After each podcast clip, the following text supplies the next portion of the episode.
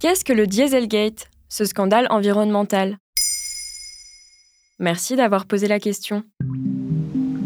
En 2015, l'ONG américaine ICCT, le Conseil international sur le transport propre, révélait des émissions de particules suspectes provenant de voitures européennes. Aujourd'hui, leur nouveau rapport 2022-2023 met l'accent sur les véhicules français. En effet, plus de 3 300 000 de nos voitures seraient trop polluantes par rapport aux normes européennes. Deux associations françaises, l'Association nationale de consommateurs et usagers et France Nature Environnement, ont entrepris des demandes de mise en demeure auprès de l'État afin de sanctionner les Dans le cas contraire, elles menacent de l'attaquer en justice pour inaction.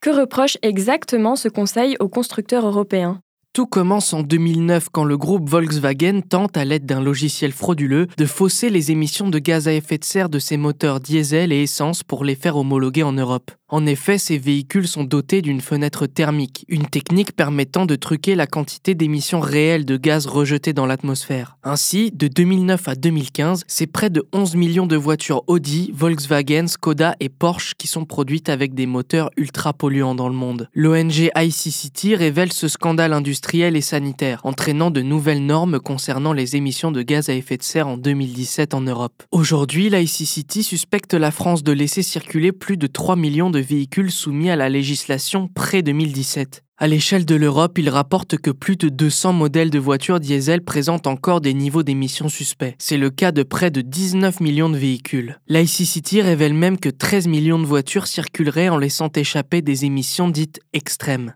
Mais quelles sont les mesures qui sont mises en place pour faire face à ce scandale?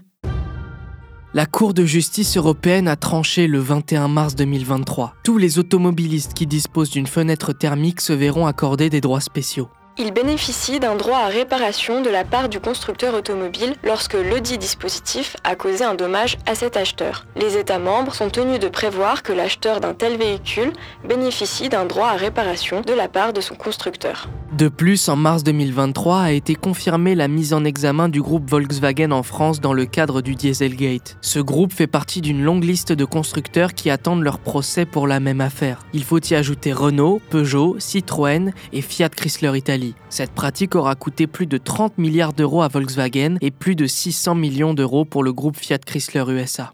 Quel est l'impact environnemental du Dieselgate? Selon le GIEC, 15% des émissions de CO2 sont dues au transport terrestre, c'est-à-dire les voitures. Dans le cas du Dieselgate, les automobiles à émissions suspectes rejettent énormément d'oxyde d'azote, un autre gaz à effet de serre très polluant. Et selon le GIEC encore, près de 50% des émissions de ce gaz proviennent également des transports terrestres. Par ailleurs, selon Santé publique France, 7000 personnes décèdent chaque année par inhalation de gaz toxiques émis par les voitures dans l'Hexagone. Ce scandale a un impact très sérieux sur le plan environnemental ainsi que sur le plan sanitaire. Voilà ce qu'est le Dieselgate, ce scandale environnemental. Maintenant, vous savez, un épisode écrit et réalisé par Samuel Lambroso. Ce podcast est disponible sur toutes les plateformes audio. N'hésitez pas à répondre au sondage du jour sur Spotify. Et si cet épisode vous a plu, vous pouvez également laisser des commentaires ou des étoiles sur vos applis de podcast préférés.